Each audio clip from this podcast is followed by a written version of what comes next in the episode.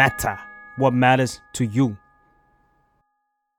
คนที่มีภาวะ social anxiety จะเป็นการคิดวนคิดซ้ำคิดซ้ำอย่างไม่หยุดไม่หย่อนนะคือสมมุตินะว่าโทรไปสั่งพิซซ่าแล้ววันนี้โทรไปสั่งพิซซ่าได้แล้ว แล้วก็จะรู้สึกว่า แต่ว่าเมื่อกี้อะเราเราพูดอันนี้ผิดอะเขาต้องคิดว่าเราโง่แน่เลยอะแต่ว่าแต่ว่าถ้าสมมติว่าเราโทรไปไปบอกเขาว่าขอโทษนะคะหรือขอโทษซ้ำเขาก็จะรู้สึกว่าโอ้ยอันนี้เรื่องมากอะไรอย่างเงี้ยคือคือมันจะเป็นการคิดที่ไม่จบไม่สิ้นน่ะ Life Crisis เพราะชีวิตไม่ต้องเศร้าคนเดียว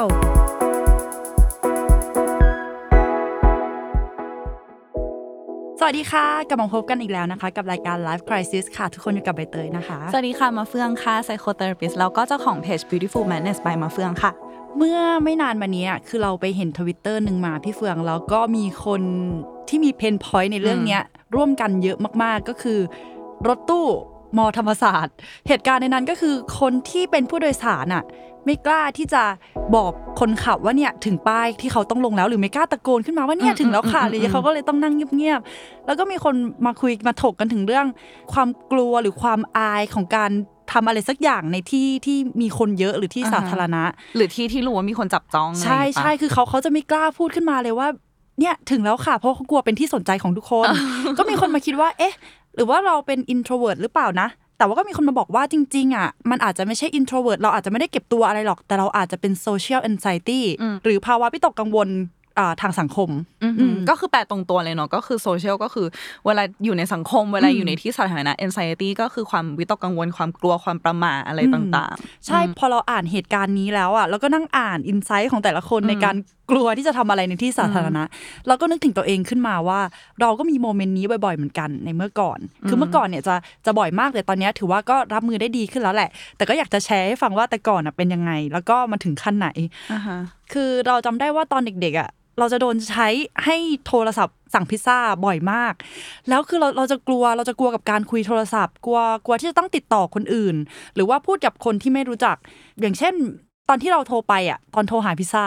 ตอนที่มันกำลังขึ้นเสียงแบบตู้ตู้อะไรเงี้ยคือใจมันสั่นมันเต้นมันเต้นแรงมาก แล้วตอนที่เต้เขานรับแรงกว่าเสียงตูดตูดใช่ใช่คือแบบแค่ขอขออย่ารับขออย่ารับแต่คือ พอเขารับเสร็จปุ๊บเราก็รีบยื่นโทรศัพท์ให้อ่าแม่เลย หรือว่าคนอื่นเป็นคนสั่งแทน เพราะเรากลัวกลัวว่าเราจะพูดอะไรผิดกลัวว่าอ่าต้องตอบอะไรกลัวเราคิดไม่ทันคือกังวลไปหมด หรือไม่ก็ตอนที่เราออกไป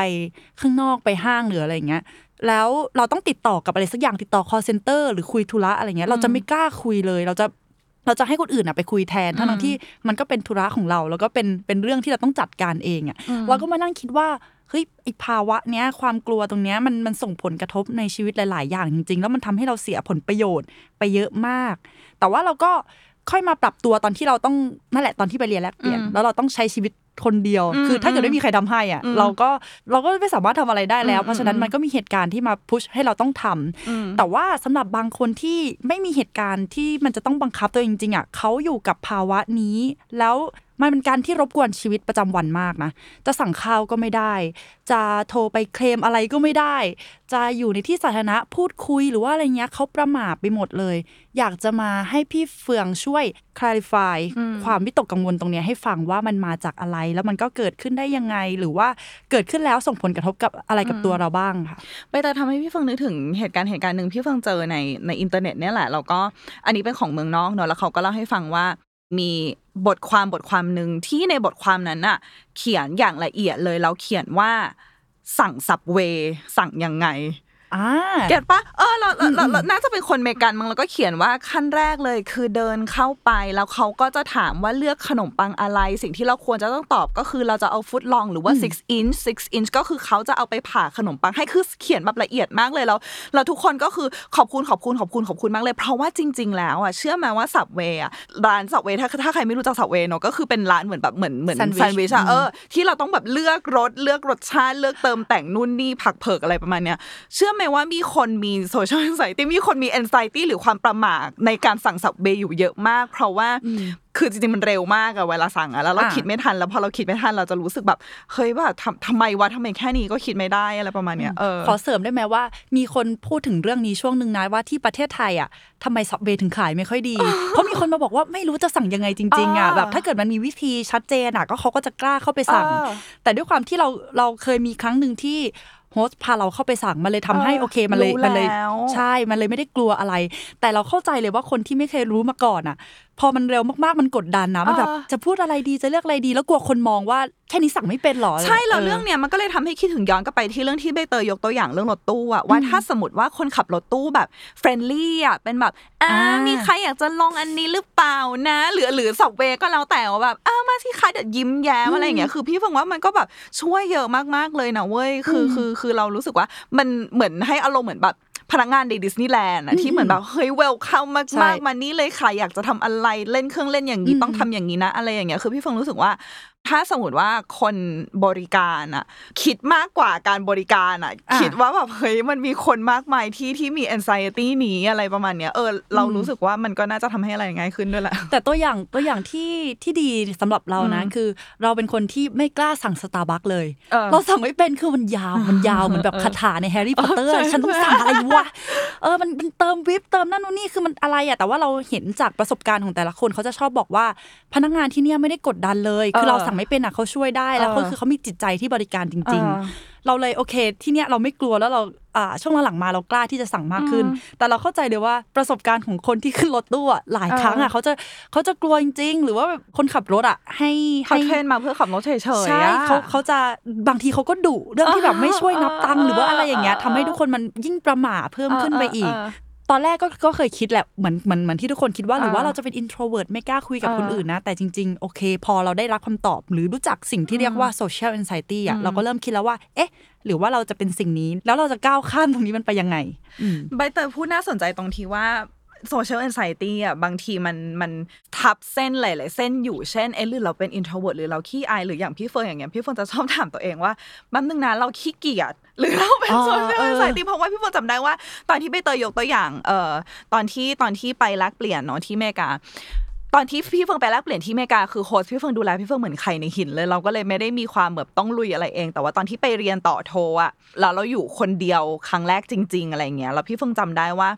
มีร้านอาหารไทยอยู่ข้าตรงข้ามบ้านที่ต้องข้ามถนนไปอะพี่เฟิงยังไม่เดินไปร้านอาหารไทยร้านนั้นเลย เพราะว่าไม่รู้ว่าต้องกดปุ่มข้ามถนนยังไงอ่าเป็นแบบกลัวมากกลัวผิดกลัวอะไรประมาณเนี้ยเออเราเราเราไปถูกครั้งไปด้วย อูเบอร์ที่ต้องมารับตรงหน้าบ้านอย่างเดียวเท่านั้นอะไรอย่างเงี้ยเออแล้วพี่เฟืองก็ได้รู้สึกว่า มันต้องใช้การปรับตัวมันต้องใช้การเรียนรู้แต่ว่าณตอนนั้นน่ะ พี่เฟืองมีเงื่อนไขอยู่ตรงว่า ถ้าฉันไม่เรียนรู้ว่าฉันอยู่ไม่ได้เว้ยคือมันไม่เชิงคอขาดบาดตายแต่ว่ามันเป็นสิ่งที่ต้องทำจริงๆเนี่ยจะอยู่ต่อได้ยังไงอะไรประมาณเนี้ยอืมเออแต่แต่เดี๋ยววันเนี้ยเดี๋ยวเรามาดูกันว่าจริง ๆ แล้วไอ้เจ้า social anxiety เนี่ยมันรูปร่างหน้าตาเป็นยังไง แล้วมันส่งผลอะไรถึงชีวิตเราบ้างเนาะอืมเรารู้สึกว่าสิ่งที่ กระตุ้นให้เรารู้สึกว่าเรากังวลอะอืมมันมาจากความรู้สึกที่เหมือนกับคนอื่นกำลังจ้องมองเราตลอดเวลาอืมพี่เฟือง เป็นไหมหรือว่าพี่เฟืองชอบที่จะที่จะโดนจ้องอยู่แล้วพี่เฟิงเช็คว่าจ้องฉันอยู่หรือเปล่าอะต้องจ้องนะใช่ไหมแต่สำหรับหลายคนอะที่เขาประมาทเรื่องเนี้ยขอร้องขอร้องอย่าสังเกตเห็นหรือ หรือบางทีเดินสะดุดพื้นอะไรอย่างเงี้ยอ่ารู้สึกอายมากเพราะว่าเฮ้ยตอนนี้ทุกคนมองเห็นฉันหรือเปล่า ทุกคนกำลังหัวเราะเยาะอ่ากำลังเยาะเย้ยฉันอยู่ใช่ไหมหรือว่าส่งสายตาเวทนามาที่ฉันหรือเปล่าแล้วเวลาอีหกลมเนี่ยมันจะยังไม่เจ็บไว้ยแต่มันจะอายก่อน แล้วมันจะเจ็บประมาณแบบครึ่งชั่วโมงหรือหนึ่งชั่วโมงทีหลังที่แบบ โอ้ยเลือดไหลเออใช่แต่ตอนนั้นเจ็บอะมากตอนนั้นมันอายอายมันอยู่ชามันชาเออเออ แต่เอาเข้าจริง ๆอะเราไม่รู้หรอกว่ามีใครกำลังมองเราอยู่หรือเปล่า หรือว่าเขามองแล้วเขาไม่ได้สนใจ แต่จริง ๆอะ เราเป็นอย่างนี้บ่อยนะ อย่างเช่น เราอยู่ในที่สาธารณะใช่ปะแล้วเราจะเห็นคนที่ทำเรื่องที่มันน่าอาย หรือว่าเขาทำผิดอะไรสักอย่างมอืมอืมคือเรามองเขาแค่แวบเดียวเท่านั้นอะแต่เราก็ไม่ได้สนใจอะไรต่อ แต่ทำไมเวลาเราทำผิดพลาดอะเราจะเก็บมานั่งคิดทั้งวันเลยว่าเขาเห็นเราแล้วเขาเห็นเราแล้วเขาเห็นที่เราสะดุดล้มเขาเห็นที่เราพูดผิดเขาเห็นที่เราแบบกินข้าวแล้วมันหกหรืออะไรเงี้ยมานั่งกังวลทั้งวันเลย แล้วก็พอกังวลอย่างนั้นเยอะๆอะมันทำให้เราใช้ชีวิตแบบเกรงๆอะออกไปข้างนอกก็จะก็จะแบบ พรุบพรับหลบแบบปิดนั่นปิดนี่อย่าเพิ่งมองฉันนะ อย่าให้ใครเห็นนะแล้วมันรู้สึกว่าทำทำไมเราต้องกลัวขนาดนั้นวะทั้งนั้นที่มันไม่มีอะไรเลยอะหรือว่าไม่มั่นใจเลยเวลาจะออกไปข้างนอก จะต้องมีเพื่อนไปด้วย ที่ใบเตยยกตัวอย่างอะพี่เฟิงรู้สึกว่าถ้าจะเอาแค่เหตุการณ์นี้เท่านั้นนะพี่เฟิงรู้สึกว่าหนึ่งสิ่งที่ที่เราสามารถใช้เยียวยาหัวใจตัวเองได้ก็คือ เก็บเกี่ยว confirmation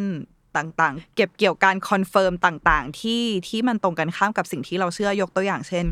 อย่างพี่เฟิงเคยแชร์ให้ฟังแล้วว่า พี่เฟิงอะเป็น extrovert มากๆแล้วคนชอบรู้สึกว่าเฮ้ย extrovert โชคดีจังเลยเหมือนแบบกล้าพูดกล้าทำแล้วก็แบบไม่ไม่รู้สึกเครียดไม่รู้สึกกลัวอะไรแต่ว่าจริงๆ extrovert มันก็มี pain ของมันนะเว้ย คือ คือเวลาที่พี่เฟิงกลับบ้านอย่างเงี้ย พี่เฟิงจะชอบคิดว่าแบบ ตอนนั้นเราไม่น่าพูดอย่างนั้นไปเลยว่ะ คือเหมือนพี่เฟิงแบบควบคุมการพูดของตัวเหมือนแบบบางทีแบบพูดเยอะพูดล้นแล้วเวลากลับบ้านมาเราเป็นแบบเฮ้ยตอนนั้นเราพูดเยอะแล้วทำไมเราถึงพูดอันนี้เราเล่นอันนี้แรงไปหรือเปล่า หรือเราหรือเราแบบโจ๊กแบบที่มันเกินเลยหรือเปล่านะอะไรอย่างเงี้ยแล้วมันอยู่ในหัวพี่เฟิงบ่อยมาก บางทีพี่เฟิงก็จะเริ่มเหมือนแบบขอโทษคนหนึ่งที่พี่เฟิงคุยด้วยอะไรเงี้ยแล้วก็เป็นแบบเฮ้ยเฮ้ยอันนี้อันนี้ทำไมเธอหายไปอะเธอรู้สึกว่ามันมันเราเล่นแรงไปหรือเปล่าอะไรเงี้ยเราเพื่อนพี่เฟิงก็จะงงว่าแบบฮะ ไม่ไม่ได้มีอะไรแค่แบบไม่ได้เล่นมือถือเฉยๆหรืออะไรอย่างเงี้ยหรือว่าหรือว่าพี่เฟิงก็จะเริ่มคิดว่าแบบเฮ้ยตอนนี้เราพูดไม่หยุดเลยว่ะเราเราไม่น่าแบบพูดเยอะขนาดนั้นเลยแล้วพอพี่เฟิงเป็นแบบเฮ้ยขอโทษนะวันนี้พูดเยอะแล้วเขาก็จะงงว่าฮะหมายถึงตอนไหนหรออะไรอย่างเงี้ย เออ คือคือพี่เฟิงรู้สึกว่า อย่างเราก็เป็นนะ อย่างบางทีอะ เราลองคิดดูดิว่าเราอะเจอใครบ้างในแต่ละวันอย่างเงี้ย เราจำได้ไหมว่าคนนี้แต่งตัวยังไง ตั้งแต่หัวจดเท้า เราจำได้ไหมว่าคนนี้พูดคำว่าอะไรบ้างตั้งแต่หัวจดเท้า พี่เพิ่งเชื่อว่าเราก็แทบจะจำไม่ได้ เพราะฉะนั้นน่ะ คือเราอะในฐานะเราอะเราวิจารณ์ร่างกายตัวเองในในเชิงที่ละเอียดมากอยู่แล้วอะเพราะเราเป็นคนเห็นมันนะแต่ว่าเวลาหันไปหาคนอื่นอะคนอื่นไม่ได้จับจ้องเราละเอียดเท่าที่เราจับจ้องตัวเองเว้ยเพราะฉะนั้นเรารู้สึกว่านี่คือความจริงอะเพราะว่าเราเองก็ไม่ได้จับจ้องคนอื่น ละเอียดเท่าที่เราจับจ้องตัวเองเหมือนกัน เพราะฉะนั้นนะเออ อันเนี้ยอันเนี้ยเป็นหนึ่งในหนึ่งใน confirmation หรือว่าหนึ่งในคำยืนยันว่าคนอื่นเขา แทบจะไม่ได้สนใจเราเท่าที่เราสนใจตัวเองเลยนะสองคือมันคือความจริงที่ว่ามันไม่มีทางเลยที่เราจะ please ทุกคนได้มันไม่มีทางเลยที่เราจะเดินออกจากบ้านในวันนี้แล้วเราจะมั่นใจว่า เราจะไม่ทำให้ใครรู้สึกตะขิดตะขวงหรือเราจะไม่สร้างความอีหยังวะให้ใครคือคือเราทำอย่างนั้นไม่ได้เลย เพราะฉะนั้นน่ะนี่คือธรรมดาของชีวิตอะเหมือนแบบเกิดแก่เจ็บตาย แต่ว่ามันก็เป็นเรื่องยากสำหรับคนที่เคยอืมผ่านใช่เหใช่ตุการณ์ใช่ที่มันฝังใจมาเหมือนกันนะ คือเราได้ยินเรื่องจากพี่คนหนึ่งมา เขาบอกว่าตอนเด็กๆเนี่ย แม่เขาแกล้งคือคืออเด็กเลยนะ ประมาณปฐมอย่างเงี้ยมั้งแม่แกล้งให้ไปซื้อของด้วยตัวเองแต่ว่าไม่ได้ให้เงินไป คือเหมือนไปซื้อไอติมนี่แหละอืมเหมือนเหมือนไปขอไอติมจากคนขาย แล้วเขาก็ถามว่าแล้วหนูมีเงินไหมเออแล้วพี่คนนั้นเขาในตอนนั้นเขาก็บอกว่าไม่มีค่ะ แล้วทีนี้ เขาก็มองเห็นสายตาของคนขายคนนั้นอะว่าเขามองยังไงมองมองในแบบไม่ยอมรับเด็กคนเนี้ยแล้วแบบมองด้วยด้วยสายตาที่ตำหนิว่าเออไม่มีเงินแล้วจะมาซื้อได้ไง มันทำให้พี่คนนั้นเขาฝังใจมาจนถึงวันนี้ว่าเขาไม่อยากให้มันมีเหตุการณ์แบบนี้อีกแล้วเขาทนสายตานั้นไม่ได้เขาก็เลยต้องใช้ชีวิตแบบประมาทแล้วก็ระวัง แล้วก็ไม่กล้าอยู่ในที่สาธารณะ หรือว่าไปในที่ที่มันต้องมีสายตาแบบนั้นจับจ้องมาอีกอะแต่ด้วยด้วยงานของเขาที่จะต้องอยู่ท่ามกลางคนเยอะๆ แล้วก็ต้องมีคนมองเห็นตลอดเวลา คือเขาก็ทำหน้าที่ตรงนั้นได้ดีนะ แต่เราไม่รู้หรอกว่าลึกๆ แล้วเขายังมีเหตุการณ์นั้นอะฝังใจอยู่หรือเปล่า จนทำให้ให้การใช้ชีวิตหรือว่าการงานตรงนั้นอะมันตะกุกตะกักอะมันไม่ราบรื่นอะอืมเหมือนคิดซ้ำคิดซ้อนอะใช่ใช่ปะเวลาใช่ที่จะทำอะไรอะไรเงี้ยใช่แล้วพี่เฟิงรู้สึกว่าบางทีถ้าสมมติว่าคนแบบนี้ที่ที่เป็นที่เป็นโซเชียล a อน i ซตี้เราก็อยู่ในอยู่ในวงการที่มีแสงสีเสียงเยอะเช่นวงการบันเทิงอะไรเงี้ยบางทีเขาจะต้องใช้ alter ego เหมือนกันเนาะที่เราเคยที่เราใช่เคยใช่ที่เราเคยกันพูดไปว่าออมันจะมีตัวตนอีกคนอีกคนนึงขึ้นมาเออที่เป็นเราแล้วที่กล้าหาญที่ดูแบบกล้าแสดงออกกว่านี้เออเพราะว่า social anxiety จริง ๆแล้วอะไม่ใช่เกิดขึ้นกับคนที่ขี้อายอย่างเดียวนะ เพราะว่าไม่ไม่แน่ใจว่าใบเตยเคยเห็นหรือเปล่าที่คุณวูดดี้เนี่ยก็เหมือนทำตอนนั้นสัมภาษณ์คุณหนุ่มกัญชัยมั้งแล้ว ทั้งสองคนถ้าจำไม่ผิดนะทั้งสองคนก็พูดบอกว่าเออตัวเองก็เคยทรมานกับ social anxiety เหมือนกัน ทั้งทั้งที่สองคนนี้คือแบบที่สุดของแบบ นักพูดใช่นักนักเขาใจว่าเออเพราะว่าเขาแบบโหยดู personality แบบ extrovert มากๆแบบคุยกับคนเก่งมากๆ แต่ว่าจริงๆแล้วเขาก็เคยทรมานกับสิ่งสิ่งเหล่านี้เหมือนกันอะไรเงี้ยเพราะฉะนั้นอันเนี้ยอยากจะให้ทุกคนเข้าใจก่อนว่า ไม่ใช่เด็กขี้อายอย่างเดียวเท่านั้นที่จะเป็น social anxiety เพราะว่าส่วนใหญ่แล้วว่าส่วนใหญ่นะขอใช้คำว่าส่วนใหญ่ social anxiety จะเจอตั้งแต่เวลาเป็นช่วงเด็กหรือช่วงวัยรุ่นอะฮะแล้วก็ อันเนี้ยเมื่อก่อนอะ social anxiety ถ้าถ้าตามในหนังสือหนังสือตำราของพวกนักจิตวิทยาเนาะเมื่อก่อนเลยอะเขาใช้คำว่า social phobia phobia ที่แปลว่าความกลัวกลัวอย่างยิ่งใหญ่อะไรประมาณเนี้ยแล้วก็ตอนนี้เนี่ยตอนเนี้ยก็คือไม่ได้ใช้คำว่า social phobia แล้ว แต่ว่าตอนเนี้ย social anxiety กลายเป็นหนึ่งในกลุ่มเอ่อโรควิตกกังวล ก็คือ anxiety disorder นั่นเอง ซึ่ง social anxiety เองเนี่ยเป็นอันดับหนึ่งเลยนะที่คนเป็นเยอะมากในในกลุ่มของ ของโรควิตกกังวลทั้งหลาย ซึ่งอันเนี้ยมันเป็นตำราของอเมริกาเว้ยทุกคนเราเฟืองชอบตรงที่เฟืองให้ตัวอย่างอเมริกาไป เพราะว่าบางทีเวลาที่เรารู้สึกว่าเฮ้ยมันน่ากลัวจังเลยเราจะได้บอกกับตัวเองได้ว่า มันคืออเมริกาเว้ยเราเป็นคนไทยเออแต่ว่าเราสามารถแบบพอเห็นภาพได้บางอย่างอะไรอย่างเงี้ยเออคือ social anxiety เนี่ยมันสามารถเกิดขึ้นได้รวมกันไปหมดเลย ไม่ว่าจะจาก กรรมพันธุ์อืมเออพ่อแม่เป็นโซเชียลไซตี้หรือญาติอะไรใครสักคนหนึ่งมีภาวะนี้ ซึ่งซึ่งส่วนใหญ่แล้วอะเอออาการทางจิตใจ หลายอาการก็คือเกิดจากกรรมพันธุ์ส่วนใหญ่นะ ไม่ได้ไม่ได้จำเป็นว่าจะเกิดขึ้นทุกครั้ง หรือว่า environment หรือสิ่งแวดล้อมอย่างที่ตัวอย่างที่ใบเตยเพิ่งเล่าให้ฟังเมื่อกี้ว่าเฮ้ยบางทีอยู่ดีๆ ก็เจอเรื่องราวแบบนี้ที่มันมันฝังแน่นอยู่ในใจอะมันจะไม่ฝังได้ยังไงเราในฐานะเด็กแล้วเราเจอผู้ใหญ่คนนั้นมองเราด้วยสายตาแบบผิดหวังสายตาอีหยังวะอะสายตาอีหยังวะมันยิ่งใหญ่มากเลยนะเว้ยในจิตใจเด็กคนนึงอะไรอย่างเงี้ยเออ หรือว่าอารมณ์ก็แล้วแต่หรืออะไรอย่างเงี้ยคือมันเกิดขึ้นได้หลายอย่างมากเลย ที่ไม่ใช่แค่ความขี้อายของเด็ก อืมแล้วที่อเมริกาเนี่ย โรคนี้ภาวะนี้อะพบบ่อยมากเป็นอันดับสามของภาวะทางจิตทั้งหลายเลย อันดับหนึ่งก็คือ depression หรือว่าโรคซึมเศร้าเนอะอันดับสองก็คือเอ่อการติดเหล้าติดแอลกอฮอล์ต่างอืมๆอืมอันเนี้ยก็คืออันดับสามเลยนั่นแปลว่า นั่นแปลว่าคิดดูว่าโลกที่หนึ่งเขายังเจอภาวะนี้กันเยอะขนาดนี้เลย โลกที่หนึ่งที่สามารถเหมือนแบบคุยเรื่องนี้กันได้อย่างเปิดเผยอะไรอย่างเงี้ยมันก็เลยน่าสนใจว่า เอ๊ะความเครียดความวิตกกังวล ความจับ จ้องอะมันเป็นส่วนสำคัญมาก ๆ เลยหรือเปล่าวะอะไรอย่างเงี้ยเพราะว่าถ้าเราคิดถึงอเมริกาแบบอะอย่างนิวยอร์ก LA ที่มันแบบโหรีบรีบรีบรีบรีบแบบธุรกิจธุรกิจแบบ โลกแห่งทุนนิยมอะเออคือพี่เฟิงรู้สึกว่าความกดดันมันคงจะแบบเยอะแยะมากมายเลยว่ะอะไรประมาณเนี้ยอืมอืมแล้วคนที่มีภาวะ social anxiety เนี่ย ส่วนใหญ่พบในผู้หญิงมากกว่าผู้ชายเนาะแล้วก็เราจะเจอได้เลยว่าจะเป็นคนที่ sensitive เป็นพิเศษจะเป็นคนที่ เออเหมือนอย่างที่พี่เฟืองเล่าเมื่อกี้ใช่ไหมว่า เอ๊ะ เราพูดอะไรผิดไปหรือเปล่านะมัน sensitive อืมอะ เราเราจะเจอเพื่อนผู้หญิงในชีวิตแบบนี้เยอะมากที่อยู่ๆก็ทักมาบอกว่า แบบแกแกที่เราพูดไปเมื่อกี้อะแรงคือเราขอโทษนะไปคือหรือเปล่านะเออทั้งที่เราอะก็ไม่ได้คิดอะไรเลยเออแต่เราเองก็เป็นอย่างนี้กับเพื่อนเหมือนกันที่แบบเออคิดมากไปก่อน อย่างเช่นก่อนอันเนี้ยเราเริ่มคิดแล้วว่าตั้งแต่ต้นรายการมา ฉันพูดเร็วไปปะวะเพราะว่าอินอินหัวข้อนี้มากฉันพูดเร็วไปปะวะงั้นเราเราจะช้าๆลงนิดนึงเออโอเค ซึ่งสิ่งที่เกิดขึ้นอะมันไม่ใช่แค่ว่า อุ๊ยแบบสมมุติว่าเรารู้สึกว่าเราพูดอะไรทำให้เธอเจ็บปวดใจหรือเปล่านะ แล้วเราก็ขอโทษเธออแล้วก็จบ มันจะคือ อุ๊ย คิดไปเองว่าเมื่อกี้ที่เราพูดอะมันมันแรงไปหรือเปล่านะ แล้วพอขอโทษที่เมื่อกี้พูดแรงไปหรือเปล่านะเราก็จะรู้สึกแย่อีกว่าโอ๊ยแล้วเราจะขอโทษทำไมวะมันไม่ได้แล้วขนาดนั้นแล้วเขาจะรู้สึกว่ามันมันเวอร์หรือเปล่าวะอะไรเงี้ยคือคือคนที่มีภาวะ social anxiety จะเป็นการคิดวนคิดซ้ำคิดซ้ำอย่างไม่หยุดไม่หย่อนนะคือสมมุตินะว่าโทรไปสั่งพิซซ่าแล้ววันนี้โทรไปสั่งพิซซ่าได้แล้ว แล้วก็จะรู้สึกว่า แต่ว่าเมื่อกี้อะเราเราพูดอันนี้ผิดอะเขาต้องคิดว่าเราโง่แน่เลยอะแต่ว่าอะใช่แต่ว่าถ้าสมมติว่าเราโทรไปไปบอกเขาว่าขอโทษนะคะหรือขอโทษซ้ำเขาก็จะรู้สึกว่าโอ้ยอันนี้เรื่องมากอะไรอย่างเงี้ยคือคือมันจะเป็นการคิดที่ไม่ไม่ไม่จบไม่สิ้นน่ะอืมซึ่งบางครั้งหลายคนเลือกที่จะปิดกั้นต่อมเซนซิทีฟนี้อะด้วยความโกรธด้วยความฉุนเฉียวด้วยความก้าวร้าว ก็คือโมโหไปเลย เพื่อจริง ๆ แล้วกลบความแบบเซนซิทีฟของตัวเองอะไรเงี้ยเพราะว่ามัน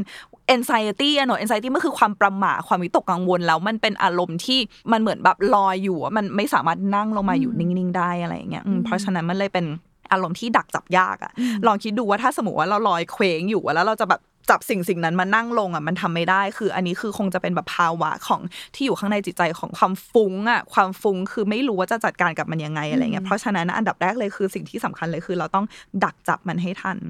มันมี studies ที่น่าสนใจ ซึ่งอันเนี้ยของอเมริกา เพราะฉะนั้นน่ะ ถ้าเราเป็นคนไทย เราอาจจะไม่เกิดขึ้นเราแต่ว่าที่อเมริกาเนี่ยเขาก็บอกเลยว่า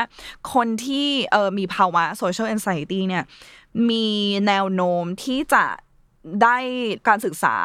ขั้นสูงๆเนี่ยน้อยลง เพราะว่าเกตป้าเวลาเวลาเวลาที่เราเรากลัวเราก็ไม่อยากไปแบบร่วมกิจกรรมร่วมแบบเออเรียนกับใครหรือต้องตอบคำถาม เพราะว่าที่อเมริกาเนี่ยคือเฟืองรู้เลยนะว่าว่ามันน่ากลัวยังไง เพราะว่าอย่างยิ่งสำหรับคนไทยอย่างเงี้ยการไปเรียนที่อเมริกาหรือว่าฝั่งยุโรปก็ได้อะ ทุกคนต้องแย่งกันตอบคำถามนะเว้ยอืมอืมเออ คือมันไม่ใช่เหมือนเหมือนที่ไทยที่โอเค เราสามารถนั่งเงียบ แล้วก็ฟังครูอย่างเดียวได้ โดยที่ไม่ถามอะไรเลย ทุกคนต้องตั้งคำถาม ทุกคนต้องพูดทุกคนต้องรายงาน แล้วคือมันคือทุกคนจริง ๆ เพราะฉะนั้นน่ะพี่เฟิงเลยเข้าใจว่าว่ามันมันมันยากขนาดไหนสำหรับคนที่เป็นโซเชียล a อนไซตี้ที่จะต้องร่วมกิจกรรมขนาดนั้นในทุกๆวันน่ะอืม get ปะจำจำได้ว่าตอนมหาลัยอะ สงสัยอะไรสักอย่างแล้วไม่กล้าที่จะยกมือ แต่แล้วคำถามนั้นมันก็ติดอยู่ในหัวเออตลอดเวลา เพราะว่ากลัวยกมือแล้วเพื่อนจะหันมามองว่าใช่เอ๊ะอีนี่ขัดทำไมเอ๊ะใช่ใช่อีนี่ใช่ถามทำไมใช่เอ๊ะอีนี่ต้องการอะไรอะไรเงี้ยเออเอ้ยแค่นี้ก็ถามแล้วโง่จังไม่ฟังเหรอกลัวกลัวไปหมดเออเลยหรือว่าเราเราเราเชื่อว่าหลายคนน่าจะไม่กล้ายกมือถามคำถาม เพราะเหตุการณ์นี้ในในสมัยเด็กก็คือ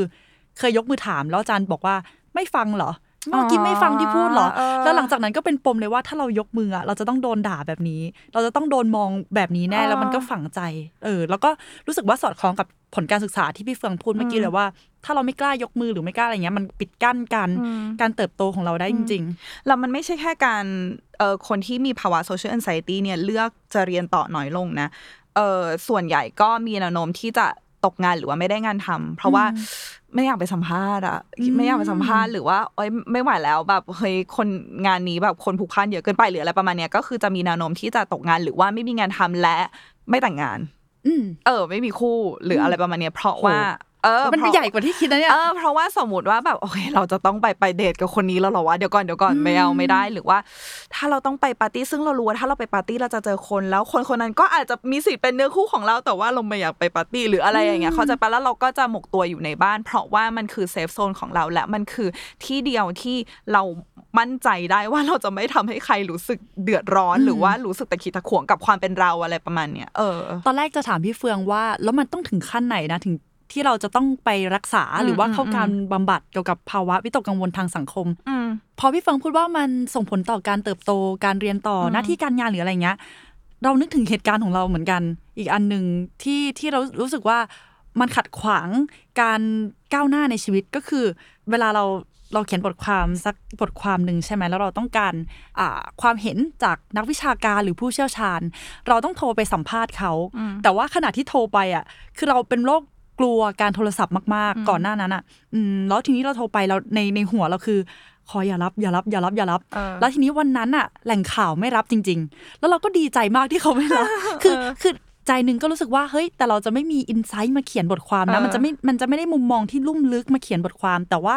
อีกใจหนึ่งคือโคตรดีใจเลยเออที่เขาไม่รับ เพราะว่าเราจะไม่ได้ไม่ต้องคุยโทรศัพท์ แล้วก็สัมภาษณ์แล้วก็มานั่งคิดว่า ฉันถามอะไรดีเออฉันพูดถูกไหมฉันโชว์โง่ไปหรือเปล่าเออสุดท้ายแล้วบทความนั้นมันก็ออกมาแบบมิติที่แบนๆน่ะเป็นแค่ความเห็นของเราหรือว่าการแปลแล้วเรียบเรียง ไม่มีความเห็นเชิงลึกหรืออะไรอย่างเงี้ยมาใส่ แล้วเราก็มานั่งคิดว่าแล้วเราภูมิใจกับงานชิ้นนี้จริง ๆ หรอ ถ้าเรา กล้ามากกว่านี้กล้าไปสัมภาษณ์กล้าพูดคุยกับผู้คนมากกว่านี้มันน่าจะได้อะไรที่มันดีกว่านี้ จนเนี่ยตอนนี้เราเรารู้สึกว่ามันกระทบกับการงานเรามาก ถ้าเราไม่เปลี่ยนแปลงอะไรสักอย่างอะมันมันน่าจะแย่ไปกว่าเดิมอืมในทางจิตวิทยาอะนะเขาก็พูดมาว่าวินาทีที่เราเราจะสัมผัสได้ว่าเราควรจะต้องไปขอความช่วยเหลือแล้วจากผู้เชี่ยวชาญอย่างเงี้ยก็คือวินาทีที่มันกระทบ การใช้ชีวิตของเราต่อคนอื่นๆ เช่นสมมติว่ามีเพื่อนเริ่มเริ่มมาบอกเราแล้วว่า เอ้ย เรารู้สึกว่าเธอแปลกๆไปนะ หรือว่าหรือว่าเรารู้สึกเราใช้ชีวิตยากขึ้นนะเอออันเนี้ยคือจุดที่เราควรจะต้องไปหาใครสักคนหนึ่งแล้ว แต่ว่าสำหรับเฟืองเองอะเฟืองรู้สึกว่าเราควรจะต้องไปหาใครสักคนที่มาช่วยเหลือ เมื่อเราอยากไปหาเว้ยคือที่ที่ที่เราพูดอย่างนี้เพราะว่า ในในภาวะของสภาวะจิตใจทั้งหลายอะมันมีหลายครั้งมากเลยที่หลายคนอะเลือกบอกตัวเองว่า มันไม่แย่ขนาดนั้นหรอกเว้ยเห็นป่ะมันมีคนแย่กว่านี้อีกเราก็เลือกที่จะไม่ไปหา เพราะฉะนั้นเฟิงอยากบอกเลยว่า ถ้าคุณรอให้มันแย่ขนาดนั้นนะคุณก็จะไม่มีทางรู้หรอกว่ามันแย่ขนาดนั้นเมื่อไหร่เพราะคุณจะเทียบกับใคร คือเฟิงอยากให้รู้ว่า ถ้าคุณรู้สึกว่าโอ๊ยหงุดหงิดจังเลยที่ตัวเองเป็นแบบนี้ไปหาได้เลย คือคุณไม่จำเป็นจะต้องแบบ ดิ่งลงเหวถึงขีดสุดถึงจะไปหาไม่ว่าภาวะอะไรก็แล้วแต่นะโซเชียล a ซตี้เหมือนกัน เพราะว่ายิ่งยิ่งไปคุยกับใครตั้งแต่เนิ่นๆอะ เราก็ยิ่งแบบมีคนร่วมเดินทางนี้ไปด้วยกันตั้งแต่เนิ่นๆเราจะได้ไม่ต้องโดดเดี่ยวนานนะเออเราหนึ่งสิ่งที่สำคัญมากเลยคือ อย่างที่เฟิงเพิ่งบอกไปว่าโซเชียล a ซตี้เจอกันเยอะมากเราจะได้รู้สึกว่าเฮ้ยเราเราไม่ได้เราไม่ได้เป็นอย่างนี้คนเดียวอะ คือพอยเนี้ยสำคัญมากเลยนะ คือบางครั้งอะเราเจออาการอะไรที่แปลกๆในตัวเองที่เราไม่เคยรู้มาก่อนว่ามันคืออะไรเราจะรู้สึกว่าทำไมต้องเป็นเราด้วยวะทำไมโชคร้ายอย่างนี้โอ้ยิ่งคิดแบบนั้นแล้วยิ่งเศร้าออเข้าไปใหญ่อีกเนอะใช่ใช่ใช่เพราะฉะนั้นน่ะไปหา therapist เลยหรือว่าใครก็ตามที่เป็นผู้เชี่ยวชาญแล้วคุณก็จะรู้เลยว่า คนเป็นอย่างนี้กันเต็มเลยแล้วแบบ ไม่รู้ดิถ้าถ้าถ้าเฟิงคิดในคิดในแนวแบบ spiritual เนอะเพราะว่าเฟิงก็แบบสาย spiritual เหมือนกัน ย้อนกลับไปในอดีตอะมนุษย์ไม่ได้เกิดมาเพื่อให้ทำอะไรอย่างเงี้ยเพื่อให้ทำงาน 9โมงถึง5โมงเพื่อให้เพื่อให้ประสบความสำเร็จเพื่อให้เล่นหุ้น เพื่อให้แบบต้องไปพูดแบบ public speaking เพื่อให้ทำอะไรต่าง ๆ เหล่านี้มนุษย์เกิดมาเพื่อให้ตื่นเช้ามามองพระอาทิตย์ท้องฟ้าก่อกองไฟเอ่มตกปลาอะไรอย่างเงี้ยเข้าใจปะคือมนุษย์เกิดมาด้วยความช้าๆแบบอยู่กับธรรมชาติอะเราเราเฟิงรู้สึกว่าเฟิงไม่แน่ใจว่ะว่าวิวัฒนาการของมนุษย์มันมันรวดเร็วไป จนบางทีเราตามไม่ทันหรือเปล่าอะอ่าคือยกตัวอย่างเช่น วันไหนที่เฟิงรู้สึกแบบเฮ้ยไม่ไหวเราทำไมมันเหนื่อยอะไรขนาดนี้ทำไมมันแบบว้าวุ่นใจขนาดนี้อ๋อเพราะเราเล่นโซเชียลมีเดียเยอะไปเว้ยแล้วลองคิดดูดิว่าคนคนเราสมองเราจริง ๆอะเฟิงเฟิงเคยฟังมาแต่เฟิงจำตัวเลขชัดๆไม่ได้อะคุณผู้ฟังแต่ว่าจริง ๆ แล้วอะสมองของเราอะเหมือนมันพัฒนามาให้มันรับข้อมูลอะไรบางอย่างได้ เท่ากับที่ตอนนี้เรารับมาหนึ่งวันอะคือต่อต่อหนึ่งปีอะแต่คือตอนนี้เรารับมาหนึ่งวันคือทุกทุก ข้อมูลที่เราได้รับในโซเชียลมีเดียที่แบบคนนี้เลิกกับคนนี้ คนนี้ตอนนี้มีข่าวฆ่ากัน อีกซีกโลกหนึ่งมีข่าวยิงกัน หรืออะไรอย่างเงี้ยคือ get เวลาเปิดเลื่อน Twitter เลื่อน Facebook เลื่อน Instagram เราจะเจอข่าวอะไรที่บางทีเราไม่ทันตั้งตัว แล้วจริงๆสมองเรามันมันไม่ได้พัฒนามาเพื่อให้ตั้งรับอะไรที่มันเยอะแยะยิ่งใหญ่ extreme มากมายในหนึ่งวันในหนึ่งชั่วโมงเยอะขนาดนั้น เพราะฉะนั้นน่ะสิ่งเร้าต่างๆ มันทำให้ร่างกายมันรู้สึกแปลกๆอยู่แล้วอะเราเราเราจะจัดการมาได้ดีได้ยังไง ถ้าเราไม่มี เวลาที่ว่างๆ หรือคอยนั่งพิจารณาคอยหยุดมัน อืม อีกอย่างหนึ่งที่อยากให้ลองสังเกตตัวเอง อาจจะมาจากเรื่องเล็ก ๆ ก็ได้นะ ว่าเอ๊ะมันรบกวนชีวิตประจำวันเราหรือยังก็คือ เราพลาดโอกาสบางอย่างในชีวิต เพราะ social anxiety หรือพลาดการบอกความต้องการอะจริง ๆ ของเราออกมาอย่างเช่นเรื่องเล็กๆเลย อย่างเช่น เราสั่งข้าว แล้วเขาเอาเมนูมาเสิร์ฟให้เราผิด ซึ่งเป็นเมนูที่เราไม่ได้สั่ง แล้วเราก็ไม่กล้าที่จะอืมยกมือแบบพี่คะเปลี่ยนอ่าอย่างเงี้ย แต่ว่าเราเราคิดอยู่ว่าเอ๊ะหรือว่าเราเป็นคนขี้เกรงใจหรือว่าเป็นคนง่ายๆ แต่จริงๆเราอาจจะเป็นโซเชียลแอนไซตี้กังวล ว่าเขาจะด่าเรากังวลว่าเราจะดูเป็นลูกค้าที่เรื่องมากหรือเปล่า มันมาอาจจะมาจากเรื่องเล็ก ๆ แค่นี้ก็ได้ที่เอ๊ะทำไมเราต้องมานั่งกินข้าวที่เราไม่ได้สั่งอะไรที่เราไม่ได้อยากกินก็ได้อ่าหรือนี่เรากำลังนึกถึงว่าบางคนอะ อาจจะมองสถานการณ์บางอย่างที่น่ากลัวเกินจริงไปหน่อย เหมือนที่พี่เฟืองบอกก่อนหน้าเนี้ยว่าจะมีแบบ confirmation ให้การยืนยันกับตัวเองว่าสถานการณ์ที่เราเห็นตรงนั้นอะ มันเป็นอย่างนั้นจริง ๆ หรือเปล่า ก็คือบางทีเราอาจจะคิดไปเองว่าเขาจะต้องตีหน้ายักษ์ใส่เราแน่ๆเลยแม่ค้าคนเนี้ยถ้าเราพูดอะไรผิดแล้วมันเป็นอย่างนั้นจริงไหมอืมถ้ามันไม่ใช่จริง ๆ เราก็มามาเตือนตัวเองในครั้งต่อไปว่า ครั้งที่แล้วเขาก็ไม่ได้ทำหน้ายักษ์ใส่เรานี่อืมอืมอืมอืมอันเนี้ยเขาเรียก self uh, fulfilling prophecy คือคือมันเป็นมันเป็นปรากฏการณ์ที่สมมุตินะว่าพี่เฟิงยังไม่รู้จักใบเตยมาก่อน แล้วพี่เฟิงก็เดินเข้ามาอยู่ในสถานที่นี้ในห้องนี้ที่มีพี่เฟิงกับใบเตย แล้วพี่เฟิงก็คิดกับตัวเองว่า เฮ้ยเขาต้องไม่ชอบฉันอ่าแน่เลยว่ะแล้วพี่เฟิงก็เลยไม่คุยกับใบเตยเพราะพี่เฟิงคิดไปแล้วว่าใบเตยต้องไม่ชอบพี่เฟิงแน่ๆซึ่งพอใบเตยเห็นพี่เฟิงไม่คุยกับใบเตยใบเตยก็เลือกที่จะไม่คุยกับพี่เฟืองแล้วพี่เฟืองก็กลายเป็นเห็นไหมใบเตยไม่ชอบพี่เฟิงจริงๆด้วยเพราะเขาก็ไม่คุยกับพี่เฟิงเออเพราะฉะนั้นอะอันเนี้ยอันเนี้ยมันคือปรากฏการณ์ที่เกิดขึ้นบ่อยมากในคนคนหนึ่งเราเรามันกลายเป็นว่าเราเลือกเอาหยิบยืมอะไรสักอย่างมา confirm สิ่งที่ตัวเองเชื่อซึ่งจริงๆแล้วมันอาจจะไม่ใช่สิ่งอย่างนั้นก็ได้ เพราะฉะนั้นนะการการเปิดโอกาสให้ตัวเองได้รับ ข้อมูลใหม่ ๆ มาเพื่อ confirm จิตใจถึงถึงสิ่งที่ตรงกันข้ามกับสิ่งที่เราเชื่อเออมันมันสำคัญมากเลยนะจุดนี้อะไรอย่างเงี้ยแล้วที่ใบเตยพูดอะถูกต้องมากคือหนึ่งสิ่งที่อยากให้ทำก็คือใจเย็นอืมๆกับตัวเองเออแล้วก็สิ่งที่สำคัญมากก็คือให้อภัยตัวเองอะเพราะว่าคนที่มีภาวะ social anxiety จริง ๆ คนที่มีหลายภาวะแหละในในสภาวะจิตใจอะเนาะเออโทษตัวเองปะใช่โทษตัวเองเก่ง ให้อภัยตัวเองยาก แต่ว่าเราก็ต้องรู้ว่า เรามีแค่เราอะเราเรามีแต่เราอะเออถ้าเราไม่ดูแลเราแบบใครจะดูแลเราได้ดีเท่าตัวเอง เพราะฉะนั้นแบบให้อภัยตัวเองเยอะ จริงๆอะพี่เฟิร์นไม่ค่อยชอบคำว่าให้อภัยตัวเอง เพราะว่าจริงๆแล้วเราอาจจะไม่ได้ทำอะไรผิดที่ต้องให้อภัยอะอ่าเออคือมันคือใช่เห็นด้วยมันคือมันคือปลอบประโลมตัวเองอืมอืมอืมว่าแบบ เอ้ยมันมันไม่เป็นไรเว้ยมันไม่เป็นไรมันมีคนเป็นแบบนี้เยอะแล้วก็จริง ๆ แล้วมันไม่ใช่แบบที่สุดของของชีวิต มันไม่ใช่โลกแตกอะเออแบบ เราเราพี่เฟิงแอบคิดว่า การที่สังคมเรามันทำให้เราโทษตัวเองเยอะมันเกี่ยวกับสภาพแวดล้อมมันไม่เอื้อด้วยหรือเปล่าวะเพราะว่า get ปะว่าอย่างพี่เฟิงอยู่อเมริกาอย่างเงี้ย สมมติว่าพี่เฟิงสั่งอาหาร ถึงแม้ว่าพี่เฟิงสั่งอาหารถูกนะ แต่ว่าในหัวพี่เฟิงคิดว่ามันผิดอะ เช่น เช่นพี่เฟิงอยากอยากกินน้ำแก้วนี้ แล้วพี่เฟิงไม่รู้ว่ามันมีแอลกอฮอล์ ตอนแรกพี่เฟิงนึกว่ามันไม่มีแอลกอฮอล์ แล้วพี่เฟิงก็ยกมือแล้วก็บอกเขาว่าเฮ้ยขอโทษจริงๆ ตอนแรกสั่งแก้วเนี่ยพอนึกว่ามันจะไม่มีแอลกอฮอล์เขาก็เป็นแบบอ๋อไม่เป็นไรไม่เป็นไร แล้วก็แบบเอาไปเก็บให้โดยไม่แบบคิดเงินเพิ่มอะไรอย่างเงี้ยเข้าใจปะคือเหมือน น่าจะเป็นแบบ service หรือว่าการบริการของที่นั่นเขาเขาให้ค่ากับการที่อยากให้ลูกค้าแบบดีจริง ๆ เพราะว่าอืมเงินที่เขาได้มันสูงอะ get ปะเงินที่ได้จากการบริการของเขามันสูง กลับมาที่ประเทศไทยเป็นไปได้ไหมว่า ไม่ว่าจะเป็นพนักงานคนขับรถเมล์พนักงานขับรถตู้ เด็กเสิร์ฟหรืออะไรก็แล้วแต่ เขาอาจจะไม่ได้เงินสูงพอหรือว่าอาจจะไม่ไม่ได้รางวัลจากอาชีพเนี้ยมากพอที่เขาจะสามารถมีจิตใจที่เอื้อแก่การบริการได้มากขนาดนั้นน่ะเราด้วยความที่มันไม่ได้ผลตอบแทนให้คุ้มอะไร เขาก็คงไม่มีกระจิตกระใจที่อยากจะแบบอ๋อโอเคไม่เป็นไรค่ะขนาดนั้นก็ได้มังอะไรอย่างเงี้ยเออเป็นพี่ฟมุงมที่น่าสนใจเออมากพี่เลยพี่ฟงรู้สึกว่าแบบ บางทีสังคมมันก็แบบอาจจะไม่ได้เอื้อให้เราสามารถแบบฟรีได้ขนาดนั้นเหมือนกัน เพราะฉะนั้นแบบอย่า blame ตัวเองมากนักเลยอืมจริง ก็แต่ถามว่าเป็นความผิดเราไหมอืมก็ไม่ใช่เนาะมันมีอีกอย่างหนึ่งที่เราใช้ปลอบตัวเองบ่อยๆ ก็คือ เราจะคิดว่าทุกคนจ้องมองเราตลอดเวลาใช่ไหมหรือที่มันเป็นแบบ spotlight effect ถ้าถ้าใครเคยได้ยินอะที่แบบ จะนึกว่ามีสปอตไลท์ฉายลงมาที่เรา แต่ยิ่งเราเข้ามาในเมืองใหญ่อะหรือเข้ามาในเมืองหลวงหรือที่ที่ใหญ่มากขึ้นอะเราจะยิ่งรู้สึกว่าทุกคนมีสปอตไลท์เป็นของตัวเอง จนไม่ได้อ่าฮะสนใจสปอตไลท์ของคนอื่นเออเออเออคือเราสนใจตัวเองมากคนอื่นก็สนใจตัวเองมากเช่นกันอะอ่าฮะเขาไม่ได้เอาเวลามาสนใจเรามากขนาดนั้นเหมือนที่พี่เฟืองบอกว่า วันนี้เราจำได้ไหมล่ะว่าใครใส่ชุดอะไรเออกลับบ้านไปเราก็ลืมละเนี่ย วันวันเนี้ยเราก็ลืมเหมือนกันว่าพี่เฟืองใส่ชุดอะไรเราก็ไม่ได้เก็บมาใส่ใจมากไม่ตัวแต่ชุดพี่ฟงสวยมากเลยนะวันเนี้ยโอ้ยสนใจก็ได้ถ่ายรูปถ่ายรูปเก็บไว้แล้วกันจะได้จำได้อะเอเอออเออคือเนี่ยเราก็ลืมเลยว่าจะพูดอะไรต่ออะ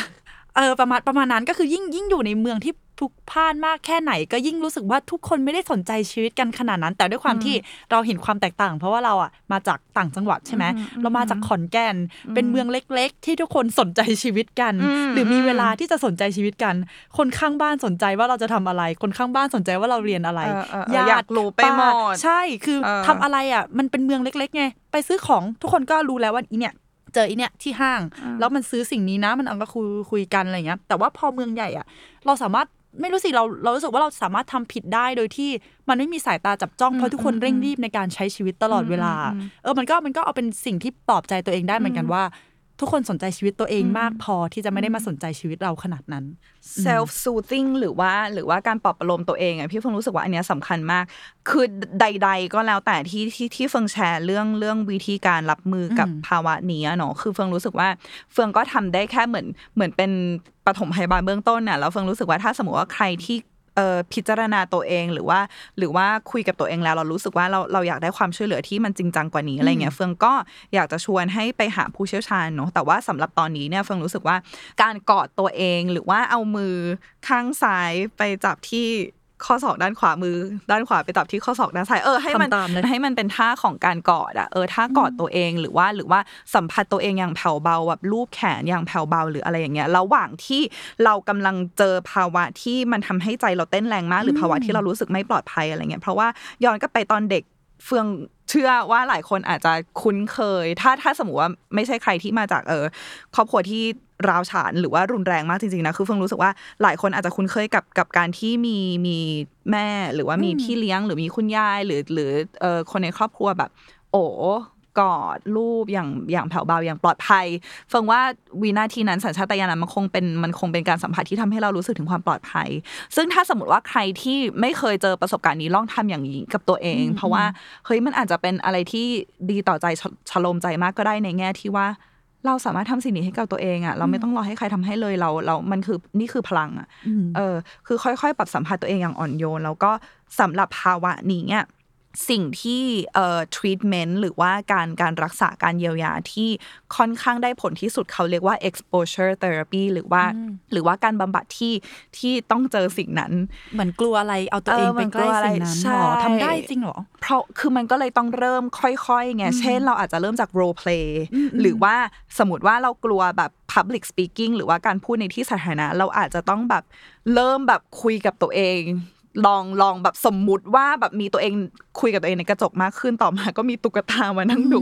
ต่อมาก็เรียกมีคนในแบบบ้านได้ไหมเออหลานเออๆมานั่งดูหรืออะไรอย่างเงี้ยคือ คือเราต้องแบบค่อยๆ เริ่มทำ exposure therapy จาก role play ไม่ใช่แบบไปเรื่อยๆทีเดียวก็คือไปพูดบนเวทีเลยเออมันอันนั้นมันจะจ้ำไปหน่อยเนาะใช่หรือหรือว่าหรือว่าบางคนที่ชอบร้องเพลง แต่ว่าเวลาเจอคนแล้วตกใจอะไรเงี้ยก็ร้องในห้องน้ำไปเยอะๆหรือว่าทำอะไรให้ให้เหมือนแบบเข้าไปเข้าไปซึ้งอยู่ในสภาวะจิตใจคือเมื่อก่อนอะเฟิร์นจะเป็นเว้ยเพราะว่าเฟิร์นอะชอบเล่นเปียโน แต่ว่าทุกครั้งที่โชว์เปียโนอะจะกลัวมากเพราะว่าคือเรารู้สึกเองนะว่าเวลาโชว์เปียโนอะมันไม่เหมือนร้องเพลงที่สมมติว่าลืมเนื้อก็คืออะให้คนอื่นร้องให้อะไรเงี้ยคือเปียโนถ้ากดผิดโน้ตเดียวปั๊บมันพังเลยอะไรเงี้ยเพราะฉะนั้นแบบเราจะกลัวมากเวลาต้องโชว์เปียโนอะไรเงี้ยเราก็เลยเหมือนแบบต้องมีการแบบปลอบตัวเอง ต้องมีการทำอะไรเงี้ยเยอะมากแล้วก็อีกอันหนึ่งที่ช่วย ได้ก็คือเขาเรียกว่า visualization หรือว่าหลับตาเราคิดภาพนั้นไปเรื่อย ๆ เช่นแบบก่อนนอนอะไรอย่างเงี้ยก็คือคิดภาพว่าวันนี้เราจะเดินลงจากตึกแล้วก็เดินลงจากตึกเรียน เพื่อเดินไปที่โรงอาหารได้อย่างสบายใจ คิดภาพนั้นคิดภาพนั้นไปเรื่อย ๆ แล้วก็คิดถึงความสบายใจที่มันได้ความสบายใจเราเจอจากไหนบ้างออกความสบายใจเราเจอจากการ แช่น้ำในห้องน้ำที่บ้านโอเค เราเอาเราหยิบยืมความสบายใจนั้นที่เราได้จากการอยู่ในห้องน้ำแช่ในอ่างน้ำมาใส่ไป เวลาที่เราคิดภาพว่าเราต้องเดินลงมาจากตึกเรียนเพื่อไปโรงอาหารอะไรอย่างเงี้ยปะพาพยายามเหมือนแบบมีศิลปะในการแบบอินไวหรือว่าเชื้อเชิญอารมณ์ที่เรารู้สึกว่า มันสบายผ่อนคลายเข้าสู่เหตุการณ์ที่เรารู้สึกว่ามันยากที่จะสบายผ่อนคลายอะไรอย่างเงี้ยจริง ๆ การจินตนาการเยอะๆ หรือบ่อย ๆ มันก็ช่วยให้เราเหมือนใช่เหมือนโน้มน้าวให้เราเชื่ออย่างนั้นเออจริงๆนะเออว่ามันจะเกิดขึ้นจริงอะคือตอนแรกอาจจะฟังดูฟุ้งๆ แต่เป็นวิธีทางจิตบำบัดจริง ๆ วิธีนี้ใช่ไหมอืมอืมแล้วที่สำคัญที่สุดเลยนะทุกคนคือมันต้องทำเรื่อยๆ มันต้องใช้วินัยอะเออการการที่เราจะเยียวยาอะไรสักอย่างมันมันไม่ใช่เหมือนมันไม่ใช่เหมือนเสกอะนี่ไม่ใช่แบบ ฮอกวอตส์อะนี่คือนี่คือโลกมนุษย์อะคือคุณต้องค่อยๆแบบทำมันอยังอ่อนโยนผ่อนคลายเฟิร์นถึงบอกว่าการอ่อนโยนกับตัวเองสำคัญมาก เพราะว่ามันไม่ใช่ได้ตั้งแต่ครั้งแรก แล้วคุณอาจจะรู้สึกว่าว่าคืนนี้เราคิดภาพนี้แล้วทำไมทำไมแบบวันนี้เราเราเรายังแบบรู้สึกเสียใจอยู่เลย เรายังเครียดอยู่เลยอะไรเงี้ยคือมันมันเกิดขึ้นได้ ดังนั้นเหมือนแบบ เราก็ต้องมีวินัยแล้วเราก็ต้องมีความหวังอะเออ อืมอืมอืมอุ้ยก็ขอบคุณมากค่ะสำหรับ การปฐมพยาบาลเบื้องต้นปฐมหรืพอยาบาลถ้าเบื้องต้นใครที่ปฐมไปแล้วแล้วยังต้องการความช่วยเหลืออีกก็ลองไปหานักจิตบำบัดได้ เขาก็จะมีวิธีของเขาอีกทีหนึ่งใช่หรือว่าใครที่ยังประหมาอยู่อยากอยากเริ่มอะไรลองที่จะก้าวข้ามความกลัว อย่างเช่นการคุยโทรศัพท์ อาจจะมีวิธีอะไรที่สามารถช่วยตัวเองได้อย่างเช่น ลองจดสคริปต์เหมือนพี่คนนั้นที่เราที่เราเล่าให้ฟังเรื่องซื้อไอติมเขาบอกว่าเขาจะมีวิธีการจดสคริปต์ก่อนโทรศัพท์อ่าฮะเออมันก็ช่วยให้เราให้เราแบบว่า โอเคมันมันมันเหมือนไม่เคว้งอะอืมเออหรือบางทีไปในที่ที่ต้องอยู่บนเวทีแล้วคนเยอะๆอะบางทีคนจะชอบนึกว่าคนดูเป็นเป็นต้นถั่วงอก หรือว่าเป็นอะไรเป็นเม็ดที่มันแบบเออเราเราจะเลิกกลัวเขาขึ้นมาทันทีเอออาจทุกคนอาจจะมีวิธีที่รับมือได้แตกต่างกันอืมอืมอืมก็จะก็ขอเป็นกำลังใจให้กับทุกคนที่กำลังมีภาวะนี้อยู่ แล้วก็อยากเราจะบอกคุณไม่ได้ว่าอยู่คนเดียวใช่ มีคนเป็นแบบนี้เยอะมากนะก็คนอเมริกาใช่ไหมคนเมกาใช่อ่าใช่เป็นคนไทยคนไทยก็เป็นได้ใช่โถใช่ใช่เออเออก็ดูแลจิตใจตัวเองกันไปเรื่อยๆนะคะสำหรับวันนี้พวกเราก็ต้องขอตัวลาไปก่อน เจอกันได้ใหม่ทุกวันอาทิตย์นะคะ ที่ทุกช่องทางของ The Matter แล้วก็ทุกช่องทางในการรับฟังพอดแคสต์ของคุณเลยค่ะสำหรับวันนี้สวัสดีค่ะบ๊ายบายค่ะ